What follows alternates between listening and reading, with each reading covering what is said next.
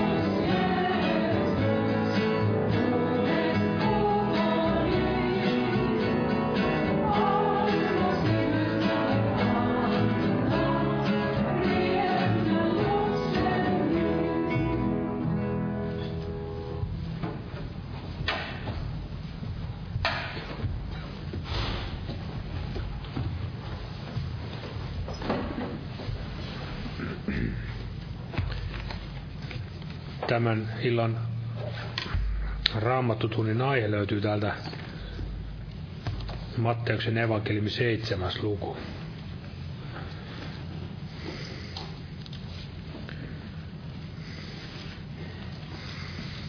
Ja siellä nämä tästä jakeesta seitsemän. Anokaa niin teille annetaan, etsikää niin te löydätte. Anokaa niin teille annetaan, etsikää niin te löydätte. Kolkuttakaa, niin teille avataan.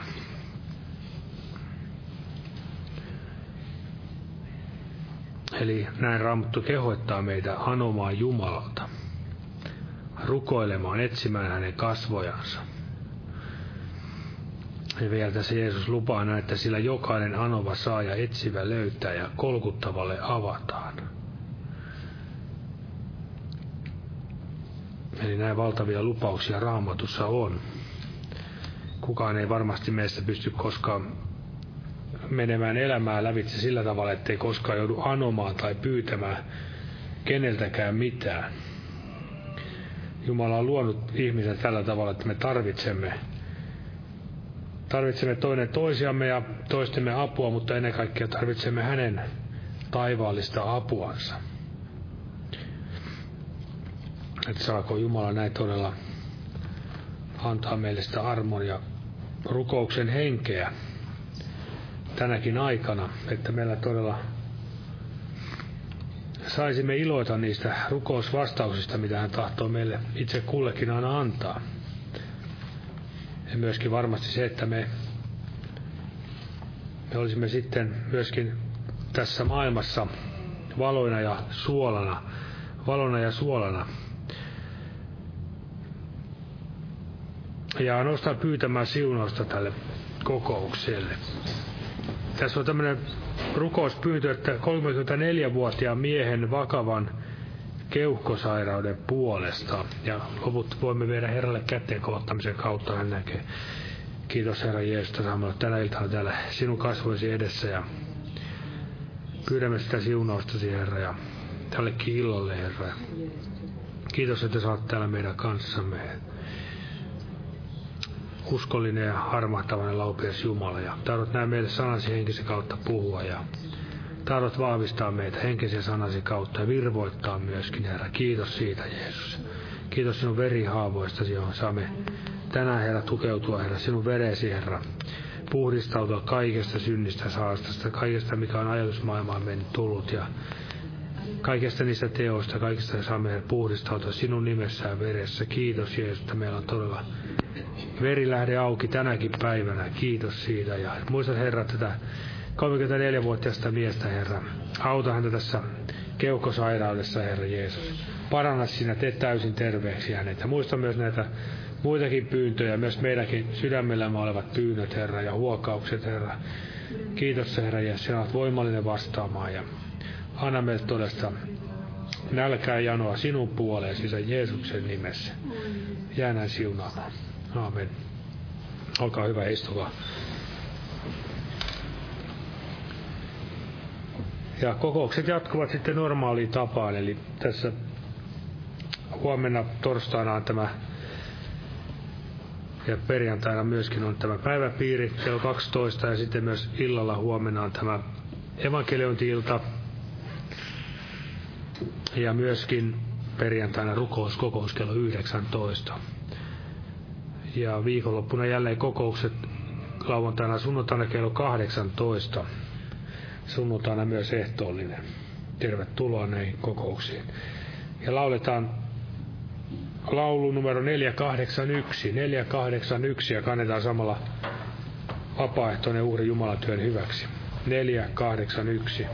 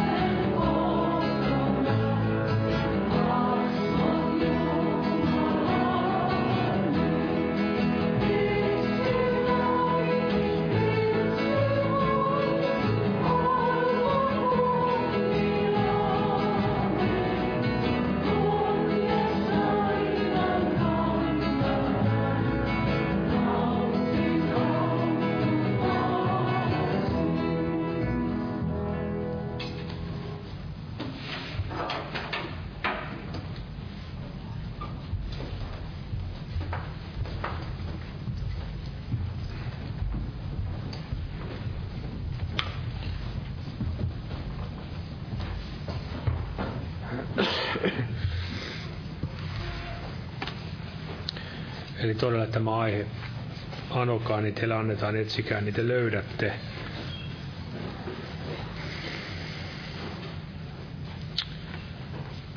Eli Jumala on todella kallistunut korvansa meidän puoleemme. Vanhuskasten rukouksen hän kuulee. Eli tärkeää on juuri tämä rukous, rukouselämä. Varmasti se, että elämässämme tulee sitten erinäköisiä asioita aina esiin ja eteen, niin ne laittavat meitä rukoilemaan. Sillä Jeesuksestakin sanottiin, että hän lihassa päivinä väkevillä huudoilla ja kyynelillä kuurasi rukouksia hänelle, joka voi hänet kuolemasta pelastaa. Eli Jeesus itse oli esimerkkinä ja hän todella myöskin tarvitsi tätä rukousta, yhteyttä isäänsä. Ei rukousta vain rukouksen vuoksi, se on hyvä muistaa, eli ei meillä ole mitään semmoista rukousmyllyä, mitä meidän pitää jauhaa, vaan se on rukousta, jonka Jumala Isä kuulee. Taivaallinen Isä kuulee. Se on se tärkein asia. Siellä varmasti kaikissa maailman uskonnoissa ihmiset rukoilevat. Siinä mielessä me emme ole sen parempia, mutta se, että meillä on Jumala, joka kuulee, Herra, Herra, joka kuulee, niin kuin siellä erässäkin kohdassa sanotaan, psalmissa. Eli se tekee tästä niin ihmeellisen, eli meillä on rukouksia kuuleva Jumala. Ja se, että hän myös kuulee, niin hän vastaa niihin. Ja niin kuin me tuossa Jeesuksestakin sanottiin, että hän, hänen rukouksessa kuultiin hänen Jumalan pelkonsa tähden. Ja siinäkin on juuri tämä eräs puoli tästä rukouselämästä, eli Eli rukous ilman Jumalan pelkoa, niin sehän on kauhistus. Siellä vanhassakin liitossa sanottiin, että joka on kääntänyt korvansa kuulemasta lakia, se rukouskin on kauhistus. Jos mä ajattelen sitä porttua, ilmestyskirjan porttua, joka, jolla oli kädessään tämä kultainen malja täynnä kauhistuksia ja riettauksia, niin sieltä nousi tämmöistä varmasti näitä rukouksia myöskin, mutta ne eivät varmasti olleet näitä Jumalan, Jumalalle otollisia asioita. Eli tämän maailman uskonnoissakin paljon rukoillaan, mutta sillä ei ole mitään merkitystä. Jumala ei kuule ihmisen rukousta, joka, ihminen, joka tahtoo elää sitä oman tahdon mukaista elämäänsä. Ja sen takia siellä psalmeissakin David siellä muun muassa sanoi täällä psalmissa 141,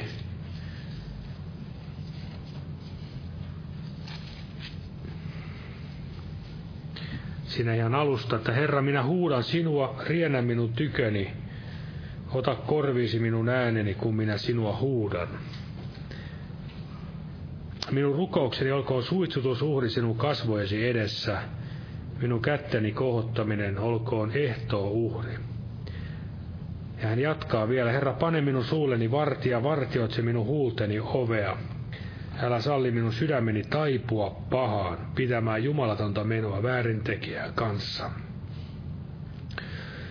Eli tässä Davidinkin rukoukset kuultiin hänen Jumalan pelkonsa tähden myöskin. Ja rukoilee oikein, että Herra, älä salli minun sydämeni taipua pahaan, ettei mikään eikä kukaan häntäkään viettelisi. Hän piti yhteyttä Jumalaa tärkeämpänä kuin mitään, minkään yhteyttä varmasti kehenkään toiseen ihmiseen. Jumala oli kaikki kaikessa hänelle. Ja varmasti siksi myöskin hän oppi turvaamaan Jumalaan ja huusi häntä avuksi. Hän huusi avuksi, kun hän tiesi, että Jumala rientää hänen avuksensa.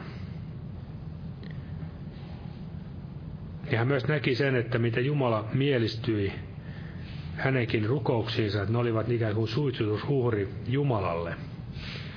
Aivan niin kuin siellä ilmestyskirjassakin puhuttiin siitä suitsukkeiden savusta, joka nousi pyhien rukousten kanssa enkelien kädestä Jumalan eteen. tällaisia rukouksia Jeesuksen kautta. Nämä rukoukset nousevat sinne isän eteen ja niihin tulee tämä vastaus ajalansa.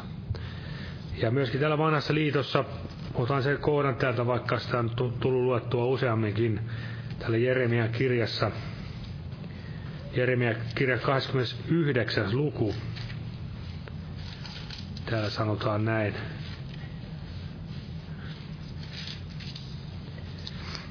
Ja 29. luku ja 12. Silloin te huudatte minua avuksenne, tulette ja rukoilette minua, ja minä kuulen teitä. Eli tulette ja rukoilette minua, ja minä kuulen teitä. Eli se on hyvin tärkeää, vaikka jos me huudamme Herraa eikä Herra kuule, niin siitä ei paljon mitään iloa eikä hyötyä ole. Eli Jumala, huut, Jumala kuulee avut, avun huudotkin. Avuksesi huuda minua hädänpäivänä, näin siellä myöskin sanotaan tulette ja rukoilette minua. Ja näin Raamattu kehottaa, tulemme ennen kaikkea Jumalan tykö, Jeesuksen tykö. Tulette minun tyköni. Jeesus oikein kehoittaa meidät, tulkaa minun tyköni kaikki työtä tekevästä raskautetut, ja minä annan teille levon. Ja myöskin siellä hebrealaiskirjassa kehotetaan oikein rohkeudella tulevaan armon istuimen eteen, saadaksemme laupeuden ja armon avuksi oikeaan aikaan. Varmasti siellä armonistumme edessäkin voimme rukoilla Herraa. Jeesus on se meidän armoistuin ja hänen uskon kautta hänen vereensä. Eli armoistuimelle on vihmottu se Jeesuksen veri. Ja armoistuimelta siellä vanhassakin liitossa Jumala puhui armoistuimen kautta.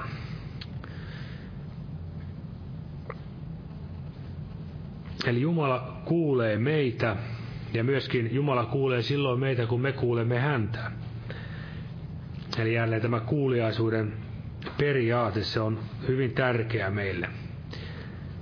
Varmasti Jumala kuulee näitä avun huutoja, kun me olemme tottelemattomuudessamme söheltäneet ja tehneet, mitä olemme tehneetkään, ja saatamme huomata omat virheemme ja huudamme häntä avuksi, niin totta kai Jumala auttaa niin kuin isä tai äiti auttaa lapsiansa, vaikka eivät halua aina niin kuuliaisia olleet, mutta varmasti näin,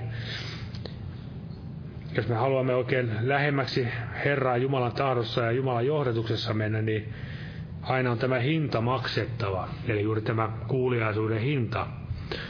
Siitä ei pääse yli eikä ympäri.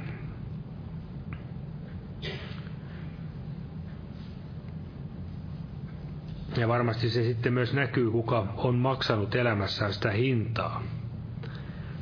Siihen elämään tulee varmasti se jumalallinen tuoksu ja myöskin jumalallinen voima, pyhän voima.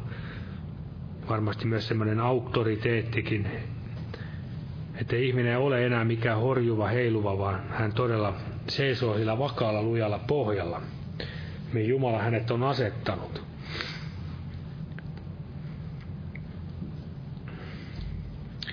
Eli anokaa teille annetaan. Siitä me lähdettiin liikkeelle. Sillä jokainen anova saa, näin Jeesus itse lupaa. Ja kellä hän tämän puhui, nimenomaan opetuslapsillensa. Opetuslapsillensa hän puhui. Ja Raamattua sanoo, että Herra on rikas antaja kaikille, jotka häntä avuksensa huutavat. Herra on siis rikas antaja.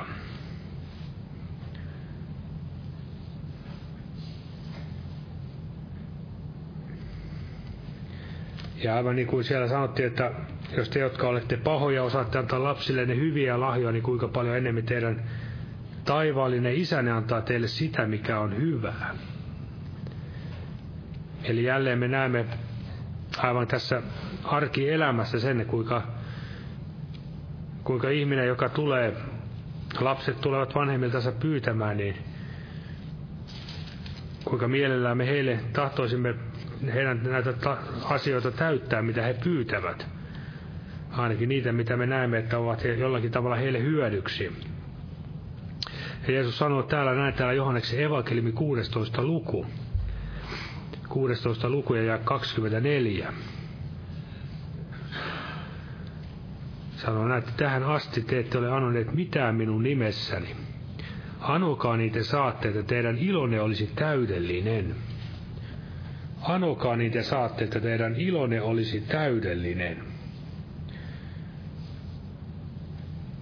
Eli jos me ajattelemme pientä lasta, kuinka hän tulee iloiseksi, jos hän saa jotain, minkä hän on anonut, pyytänyt isältänsä tai äidiltänsä jotain lahjaa tai jotain muuta, niin vaan, varmasti tämä samanlainen ilo täyttää myös meidänkin, kun me saamme sen, mitä me Jumalalta olemme pyytäneet. Eli tämä on hyvin tärkeä asia ja varmasti myöskin se, että jos me mitään koskaan Jumalalta pyydä, niin ei se välttämättä mitään nöyryyttä ole, vaan todella Jumala odottaa, että me pyydämme häneltä.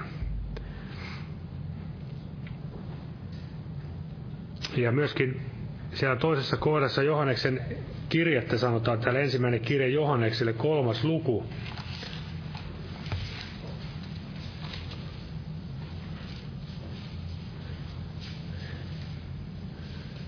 Täällä myös sanotaan näin, kolmas luku ja 22, ja mitä ikinä anomme, sen me häneltä saamme, koska pidämme hänen käskynsä ja teemme sitä, mikä on hänelle otollista.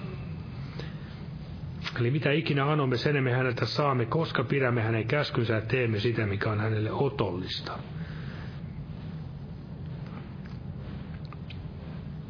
Eli tämä elämä, mitä Paavali ja varmasti apostoli, apostolit elivät ja varmasti moni alkuseurakunnan uskovainenkin eli, se ei ollut itselleen elämistä, vaan varmasti se oli isän Jumalan tahdon tekemistä ja sen Jumalan sanan tottele, toteuttamista ja tottelemista, kuuliaista elämää. Ja he saivat kokea varmasti näitä valtavia rukousvastauksia elämässään. He saivat nähdä niitä suuria tekoja. Ja varmasti mekin toivomme, ja näke, toivomme näkevämme niitä Herran suuria tekoja. Mutta varmasti myös Jumala voi varmaan toivoa myös, että näkisi meistä, meissä edes niitä vähäisiäkin tekoja, mitä Kristus vaikuttaa. Eli pienestään nämä asiat yleensä lähtevät aina eteenpäin. Jumala antaa meille jotain vähän ja jos me olemme siinä vähässä uskollisia, niin Herra aina sen lisää. Ja varmasti rukouselämässä on aivan samalla lailla, jos me luemme jotain näitä rukouksen miehistä, vaikka Yrjö Mülleristä tai tästä Rees Howellsista, ne valtavia rukousvastauksia saivat elämässään kokea. Mutta ei heitä heti laitettu näihin suurin, suurimpiin taisteluihin, vaan ikään kuin heitäkin kasvatti. Jumala kasvatti heitä pienestä, pienestä asioista, asioista aivan suuriin asioihin, jotka vaikuttivat monien ihmisten elämään. Jos me ajattelemme vielä tämän rukousvastauksia, niin jos vaikka joku pyytää jotain Jumalalta, vaikkapa aviopuolisoa tai jotain muuta asiaa, niin ajattelee, että ei sitä Jumala vastaa. Niin se jo saattaa itsessään olla Jumalan vastaus, se, että Jumala vastaa. Eli silläkin tavalla voimme ajatella, että sekin saattaa jo itsessään olla jo Jumalan vastaus, jos Jumala ei puhu meille eikä näytä toteuttavan meidän tahtoamme. Eli saatamme anoa jotain asiaa, mikä ei välttämättä juuri sillä hetkellä ole meille otollinen asia tai sopiva, ei ole sopiva ajankohta. Tai sitten jotain asiaa voimme joutua rukoimaan pitkäänkin, anomaan oikein sitkeästi, hellittämättömästi. Näitäkin asioita voimme varmasti joutua kokemaan elämässämme. Mutta siihenkin varmasti sitten Jumala itse, itse antaa sen pyhän henkensä voiman, että me emme sitäkään asiaa tee ikään kuin ilmassa, ilman hosuen, vaan tajuamme, että tässä on joku semmoinen Jumalan kasvatus meidänkin kohdalla, että me todella oppisimme myöskin rukouksessa taistelemaan.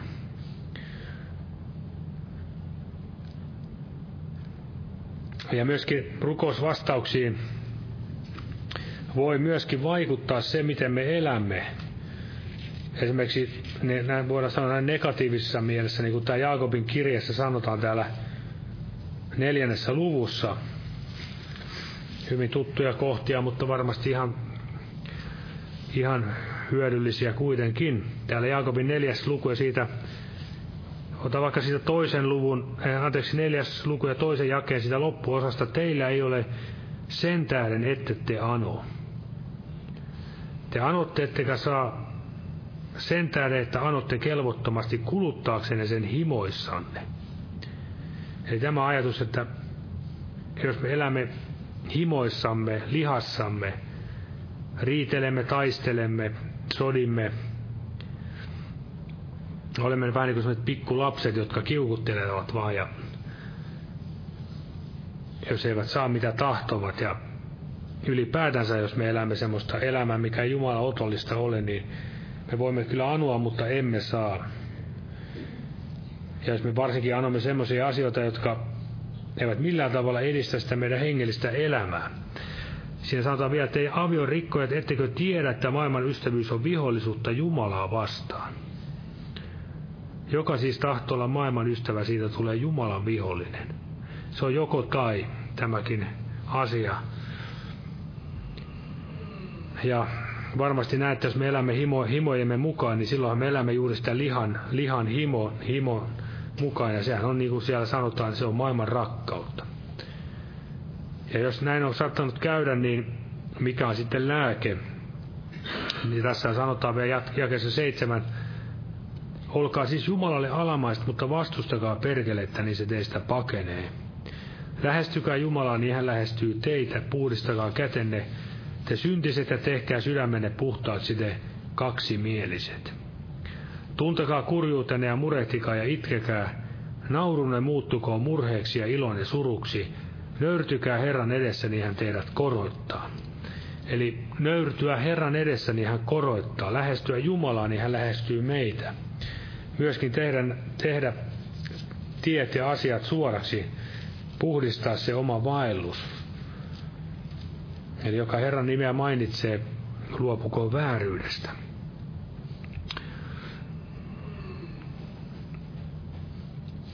Aivan varmasti näin sitä, jos myös mä ajattelen mitä rukouselämää ja tuli jälleen mieleen nämä esikuvia, mitä myöskin tässä lähihistoriassa on näitä rukoustaistelijoita näin, niin ei heidän elämässä, totta kai he olivat lihallisia ihmisiä niin kuin mekin, mutta ei se liha niin vaikuttanut.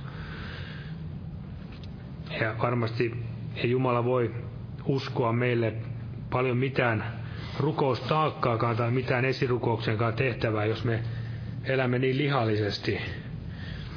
Koska tuskinpa lihallinen ihminen haluaa nähdä edes vaivaakaan minkään asian puolesta.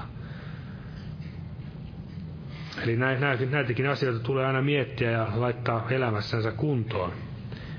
Jos on tämä maailman rakkaus, lihan mieli vallalla, niin ei varmasti tämä rukouselämäkään tunnu kovin miellyttävältä. Se liha sotii henkeä vastaan ja henki lihaa vastaan. Ja kuitenkin Jumala on luvannut yltäkylläisen elämän, rikkaan yltäkylläisen elämän, ennen kaikkea hengellisessä mielessä meille, kun me elämme hänen tahtonsa mukaan. Siellä vanhassa liitossakin hän sanoi, että minä avaan teille aarrekammioni, taivaan, ja annan teille näitä siunauksien sateita. Heidän elämässään se oli käytännöllisellä tasolla tämä siunaus, se oli näitä sateita ja hedelmällisiä aikoja ja kaikkea karjan ja kaikkien runsautta, mitä he saavat elämässään kokea. Mutta he, sen, he, senkin ehto oli juuri tämä kuuliaisuus. Ja myöskin Paavali, kun hän eli uudella, uudessa liiton puolella, niin hän sanoi, että hän on oppinut elämään kaikissa olosuhteissa. Sekä näin nälkää nähden tai sitten yltäkylläisyydessä. Ja hän sanoi myös, että Jumalan rikkautensa mukaan täyttävä kaikki teidän tarpeenne Kristuksessa. Jos me ajattelemme, mikä on todellista rikkautta, varmasti on juuri se, mitä Paavali sanoi, että hän oli oppinut elämään kaikessa, kaikissa olosuhteissa. Ei vain, että oppi elää jossain herraskartanoissa, vaan todella oppi elämään kaikissa elämän olosuhteissa oli tyytyväinen. Se on varmasti sitä suurinta rikkautta, mitä voi ihminen kokea. Eli hän näkee, että Jumala täyttää kaikki hänen tarpeensa, pitää hänestä huolta, niin kuin Jumala on luvannut pitää näistä taivaan pikkulinnuistakin huolta.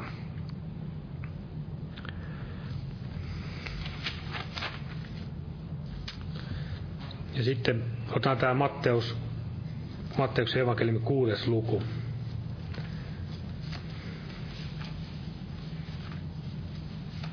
Ja siitä jakeessa 33.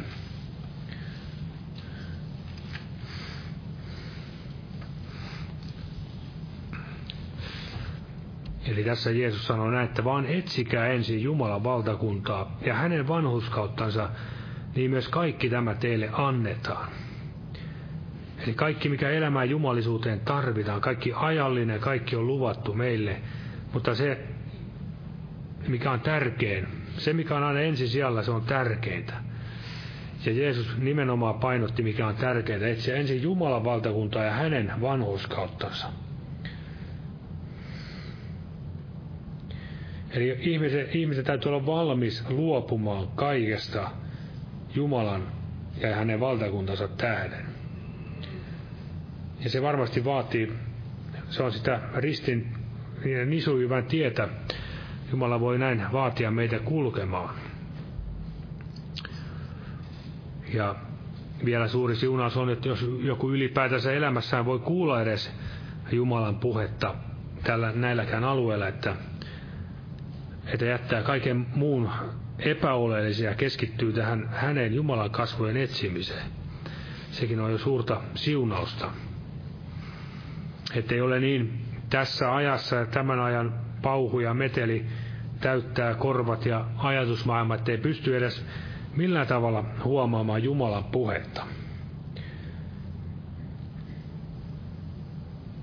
Ja se, mitä myös Paavali siellä sanoi, että etsikää sitä, mikä on ylhäällä, missä Kristus on. Eli siellä Jeesus on ylhäällä isän oikealla puolella, hän rukoilee meidän puolestamme, hän kaipaa, hän odottaa meitä. Hän odottaa myös, että mekin kaipaisimme häntä. Ja myöskin eläisimme hänen tahtonsa mukaan. Ja varmasti hän tahtoo myös täyttää nämä kaikki meidän tarpeemme oli ne sitten ajallisia tai hengellisiä. Ja täällä sanotaan näin tässä samassa luvussa jakessa 21, sillä missä sinun aarteesi on, siellä on myös sinun sydämesi. Sillä missä sinun aarteesi on, siellä on myös sinun sydämesi. Jos oikein antaa ajatustensa mennä, niin mihin ne menee, niin helposti huomaa, missä se ihmisen aarre on. Se ei välttämättä ole niin kauhean ylhäällä nämä ajatukset. Eli miten onkaan tämä ihmisen sydän sellainen kuin se on, se on paha, petollinen. Mutta myöskin siellä on lääke raamatussa joka asia, niin kuin täällä Filippiläiskirjassa Paavali sanoo täällä neljännessä luvussa. Neljännessä luvussa tämä Filippiläiskirjettä ja siinä äkeessä kuusi hän sanoo näin, Älkää mistään murehtiko, vaan kaikessa saattakaa, saattakaa pyyntönne rukouksella anomisella kiitoksen kanssa Jumalalle tiettäväksi. Eli älkää mistään murehtiko. Se on aika voimakkaasti sanottu sitten, kun ihminen kokee niitä murheita elämässänsä. On sitten kyse elatuksen murheista tai lapsista tai omaisista tai mistä tahansa. Niin älkää mistään murehtiko, vaan kaikessa saattakaa pyyntönne rukouksella, anomisella, kiitoksen kanssa Jumalalle tiettäväksi. Eli varmasti vasta sitten, kun me oikein uskomme sen, että Jumala kuulee ja on kuullut rukoukset, mitä olemme häneltä pyytäneet, voimme todella kiitoksen kanssa jättää hänelle tiettäväksi.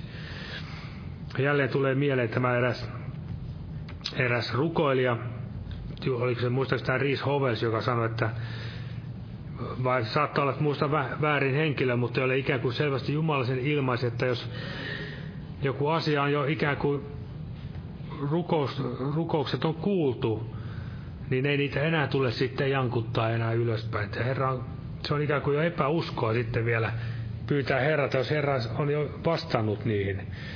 Tai luvannut vastata, ottaa asiat hoitonsa, eli silloin pitää vain kiittää, kiittää näistä asioista. Ja kiitoksen mieli sitä meitä aina kehoitetaan. Olkaa kiitolliset. Olkaa rukouksessa kestävät siinä kiittää valvokaa. Kiittäkää joka tilassa.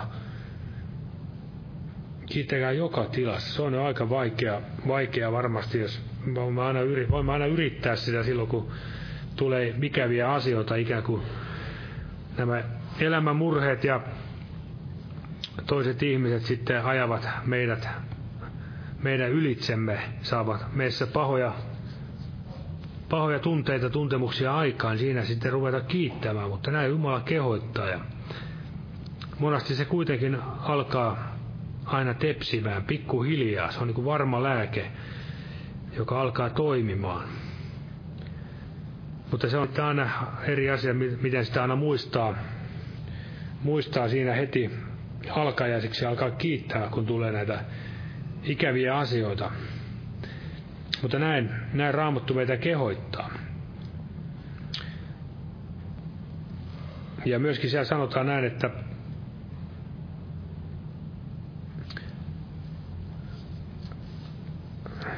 täällä psalmissa 34 ja kesä 5, sekin on hyvä, hyvä ottaa tässä vielä Daavidin rukous. Psalmi 34 ja 5.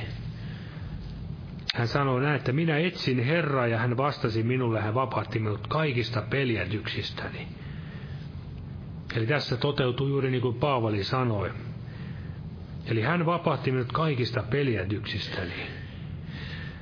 Ja miten kauan meidän tulee etsiä Herraa, eikö juuri niin kauan, kunnes Jumala vastaa. Davidkin oli siellä jossakin kohdassa näemme, hän oli hyvin sitkeä etsimään Herraa. Hän sanoi, että hän ei suo silmillensä lepoa, eikä nouse yö sielensä ennen kuin Herra vastaa.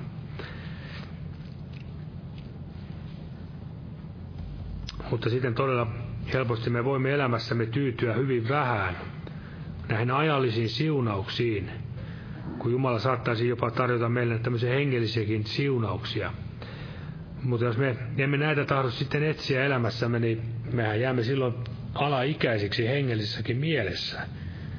Sillä ei, vaikka tämä meidän lihamme kuinka kasvaa, niin ei se hengellinen ihminen siinä sivussa kasva.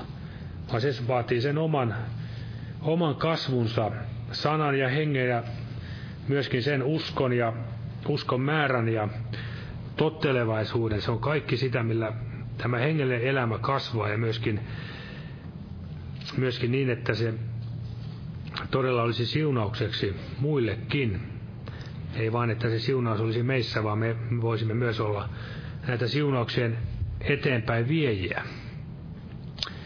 Ja siellä myös Paavali siellä jo sanoi, että kaikki etsivät omaansa, eivätkä sitä, mikä on Kristuksen.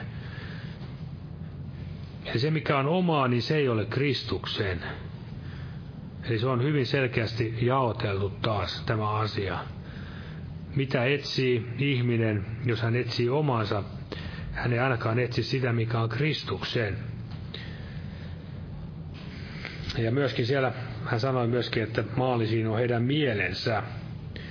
Uskovaisillekin voi näin valitettavasti käydä, että hän luopuu, luopuu etsimästä Herraa, kääntyy pois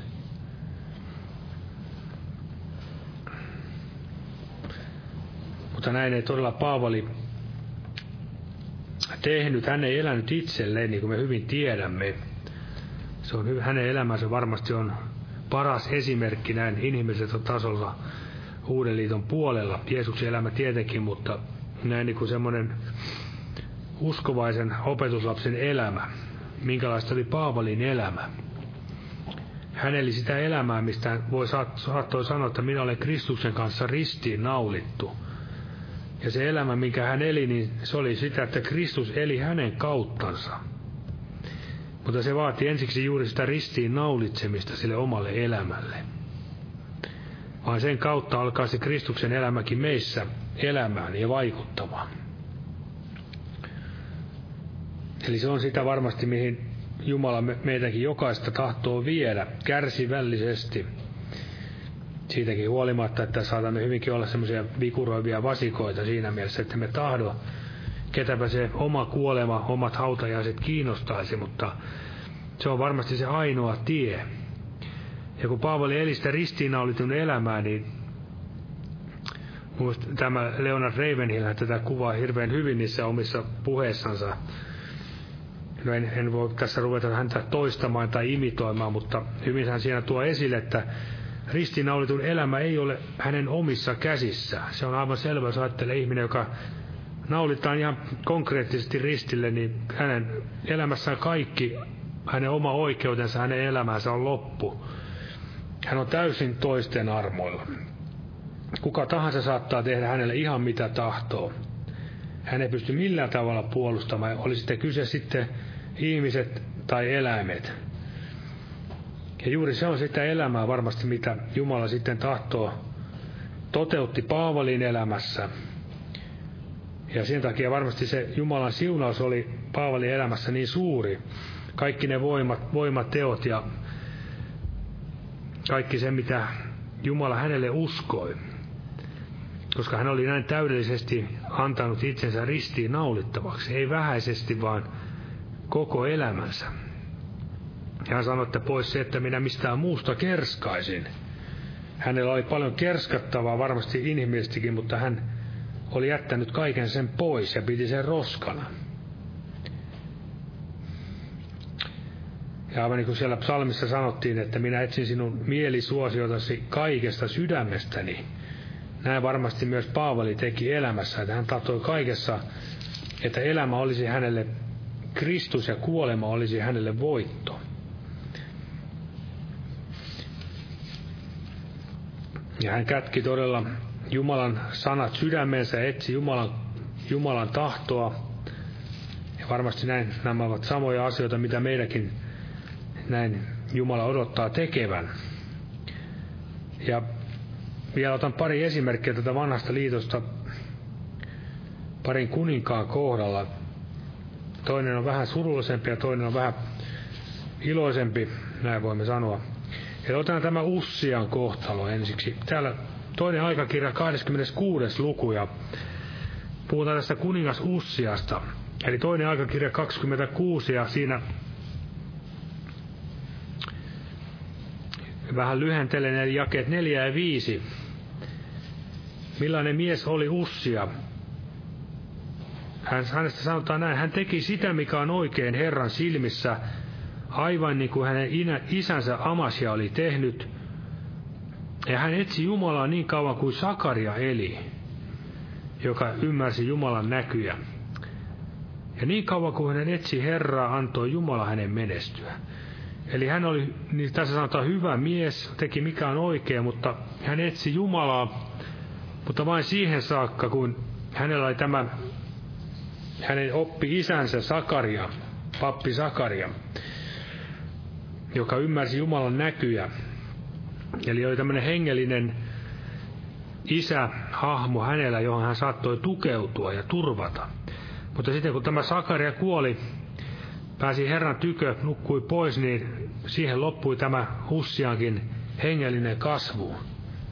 Eli se on aika, aika voidaan sanoa, aika ikävä asia, mutta varmasti en yhtään ihmettele, vaikka se näin uudenkin liiton puolella voisi tapahtua, että joku hengen mies tai nainen tai poistuu ja sitten muiden usko alkaa heti hiipumaan.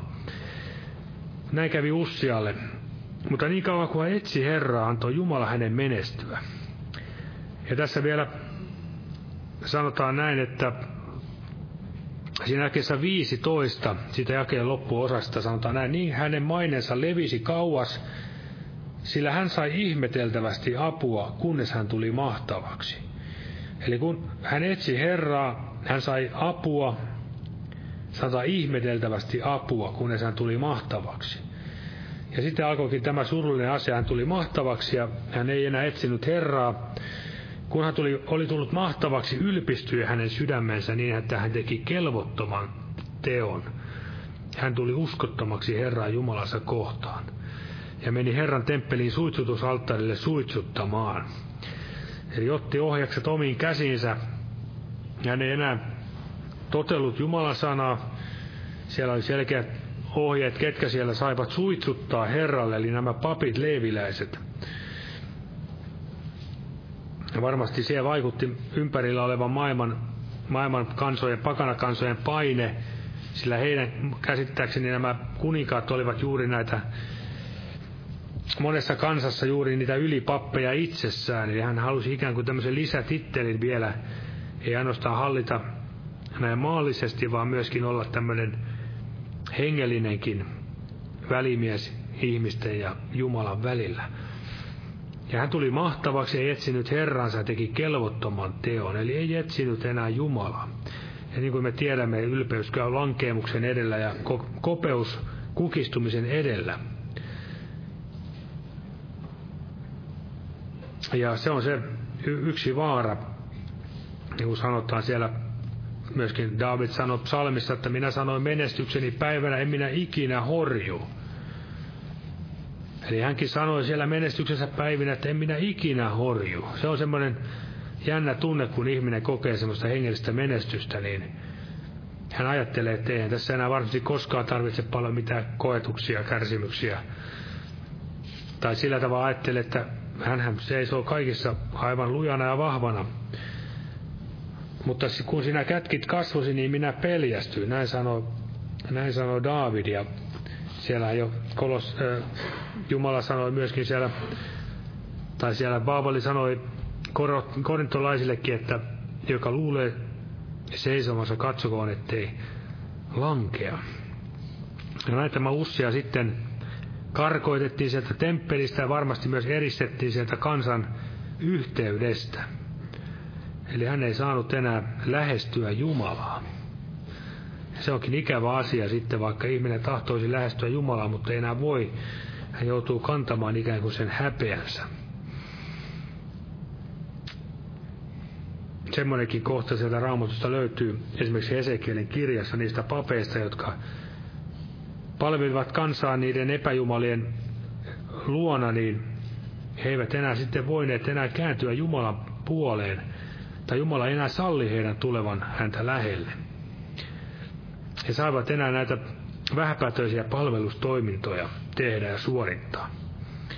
Ja sekin on hyvin ikävä asia, että ihminen ikään kuin menee sen oman etsikkoaikansa ohi suhteessa vaikkapa omaan palvelustyöhönsä, ei mitään varmasti mukavaa, mutta varmasti sekin on Jumalan armollinen, mutta myös hän on kuitenkin vanhuskas ja myöskin oikeudenmukainen.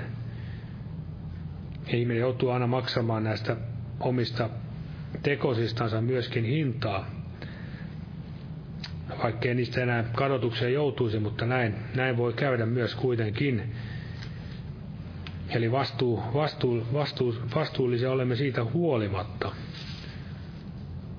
vaikka uskossa olemmekin. Ja sitten puhutaan tästä Ussian pojasta, Jootamista. Ja tässä muutama jakeen otan vielä. Se 27. luku, toinen aika kirta, kirjaa. Tästä Jootamista puhutaan hyvin vähän, mutta sekin vähän on kuitenkin aika paljon siinä mielessä, että se kertoo hänestä jo hyvin paljon, millainen mies hän oli. 27. luku ja kaksi. Hän teki sitä, mikä on oikein Herran silmissä, Aivan niin kuin hänen isänsä Ussi oli tehnyt, paitsi ettei hän tunkeutunut Herran temppeliin. Eli paitsi ettei hän tunkeutunut Herran temppeliin. Eli hän teki paljon sitä, mikä on hyvä ja oikein. Ja vielä sanotaan jakessa kuusi, niin Jootam tuli yhä mahtavammaksi, koska hän vaelsi vakaasti Herran Jumalansa edessä. Eli vaikka hänkin tuli mahtavammaksi, hän ei kuitenkaan langennut, niin kuin hänen isänsä teki vaan sanottiin, että hän vaelsi vakaasti Herran Jumalansa edessä. Ja varmasti tässä on yksi asia, mitä mekin voimme rukoilla. Saamme rukoilla, että Jumala tutkisi meitä ja johdattaisi meidät iankaikkiselle tielle, jos meidän tiemme on vaivaa vievä. Ja Jumala sallisi myös meidän vaelluksemme olla vakaita. Eli semmoisia vakaa, vakaa vaellus on se, että se siinä sitten horjuta, tai jos horjutaan, niin noustaan aina ylös. Pysytään sillä Jumalan sanan kalliolla. Pysyisimme näin vahvana Herran edessä loppuun asti. Aamen. Nosta pyytämään siunaa. Kiitos Herra Jeesus, että saamme olla täällä, tänä iltana sinun edessä ja sanoisi ääressä. Ja siunaa Herra tämä sanasi, mitä täällä luimme tältä Herra. Ja anna sen todella painoa sydämiimme, vahvistaa meitä ja virvoittaa ja myöskin oikaista meitä ja laittamaan meitä ajattelemaan myös jotain, että jos on asioita, mitä todella tulee tehdä, missä tulee tehdä parannusta ja että me todella vain kuule sinun sanaa, mutta tekisimme myös sanasi mukaan, Herra. Tätä pyydämme ja Jeesuksen nimessä. Siunat täällä jokaista ja muista tulevia kokouksia ja muista myös Osmo veliä siellä Poliviassa perussa, missä hän onkaan tällä hetkellä. Ja lähetystyötä kaikkialla maailmassa, Isä. Ja muista myös omaisuus kansaasi Israelia ja Jeesuksen nimessä. Ja muista myös meidän todella nämä kaikki omaiset, tuttavat, ystävät, Herra, että voisimme olla todella sinun kirjeitä heille ja voisimme tuoda tätä evankeliumia rohkeasti myös, Herra, ja saisimme olla todella valona ja suolana tässä maailmassa. Ja kiitos, Herra, jos sä, sä oot voimallinen kaiken tämän tekemään nimessäsi, Herra. Kiitos ja ylistys sinulle. Aamen. Istukaa, olkaa hyvä. Lauletaan vielä yksi yhteinen loppulaulu tähän. Laulu numero 268, niin kuin lähdet taivaalle. Jumala siunausta jokaiselle.